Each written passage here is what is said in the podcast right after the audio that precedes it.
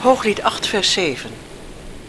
Vele wateren kunnen de liefde niet blussen en de rivieren spoelen haar niet weg. U luistert naar Verbonden voor het Leven Radio. Een eenvoudige bijbelstudie over het huwelijk, zoals God het bedoeld heeft. Samenstelling en presentatie Willem en Helen Lingeman.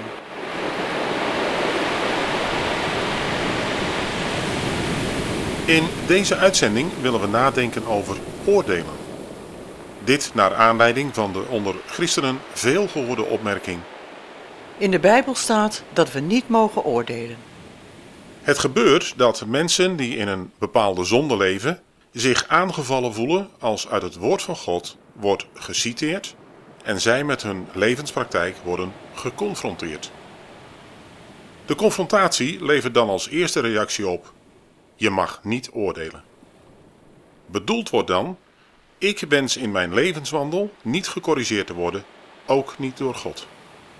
En ik vind het niet prettig dat jij me dat voorhoudt. De verwijten over het oordelen baseert men dan op onder andere Romeinen 2, vers 1, 2 en 3. De apostel Paulus schrijft daar: Daarom bent u niet te verontschuldigen, mens, wie u ook bent die oordeelt. Want waarin u de ander oordeelt, veroordeelt u zichzelf. Want u die oordeelt, bedrijft dezelfde dingen. Wij nu weten dat het oordeel van God naar waarheid is over hen die zulke dingen bedrijven. En denkt u dit mens, die oordeelt hen die zulke dingen bedrijven en ze zelf doet, dat u aan het oordeel van God zult ontkomen? Het is belangrijk om niet alleen de tekst te lezen, maar ook de context waarin deze staat. We gaan naar de achtergrond van deze woorden uit de Romeinenbrief die we zojuist lazen.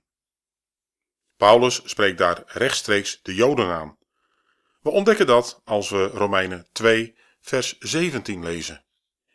Als u nu een Jood genoemd wordt, op de wet steunt, in God roemt.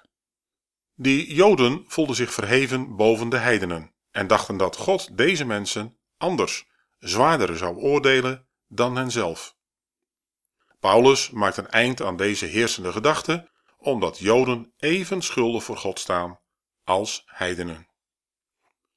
Ook de Heer Jezus spreekt een ernstige waarschuwing uit om toch vooral niet iemand anders op zijn zonden aan te spreken als je eigen hart nog niet rein is en je je eigen zonde nog niet voor God hebt beleden. Matthäus 7, vers 3 tot en met 5. En wat ziet u de splinter in het oog van uw broeder, maar de balk in uw eigen oog merkt u niet?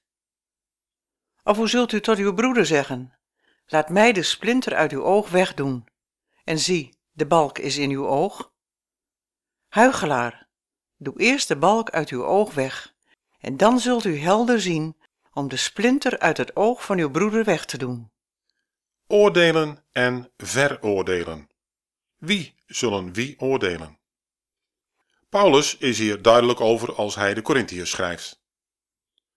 We zullen het woord van God laten spreken en daar verder niets over zeggen.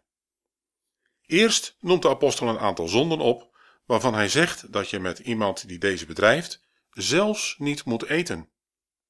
1 Corinthiërs 5 vers 9 tot en met 13 Ik schreef u reeds in mijn brief dat gij niet moest omgaan met hoereerders. Niet met hoereerders uit deze wereld in het algemeen, of met de geldgierigen en oplichters of afgodendienaars, want dan zou men wel uit de wereld moeten gaan. Nu evenwel schrijf ik u dat gij niet moet omgaan met iemand die al heet hij een broeder, een hoereerder, geldgierige, afgodendienaar, lasteraar, dronkaard of oplichter is. Met zo iemand moet gij zelfs niet samen eten. Staat het soms aan mij hen te oordelen die buiten zijn? Oordeelt ook gij niet alleen hen die in uw kring zijn? Hen die buiten zijn zal God oordelen. Doet wie niet deugt uit uw midden weg. Tot slot spreekt Paulus liefdevolle woorden, een liefdevolle vermaning. 1 Corinthiërs 11, vers 31 en 32. Als wij echter onszelf beoordelen, zouden wij niet geoordeeld worden. Maar als wij geoordeeld worden, dan worden wij door de Heer getuchtigd, opdat wij niet met de wereld veroordeeld worden. In de volgende uitzending willen we kritisch kijken naar een aantal aspecten in onze Bijbelvertalingen. Ons buigen over de vraag of Bijbelvertalingen hebben bijgedragen aan vrij algemeen geaccepteerd gedachtegoed over bijvoorbeeld het huwelijk en het trouwen na een echtscheiding. Graag tot de volgende keer. Spreuken 3 vers 3 Dat liefde en trouw u niet verlaten. Bind ze om uw hals, schrijf ze op de tafel van uw hart. U heeft geluisterd naar Verbonden voor het Leven Radio. Samenstelling en presentatie Willem en Helen Lingeman. Heeft u vragen naar aanleiding van deze uitzending?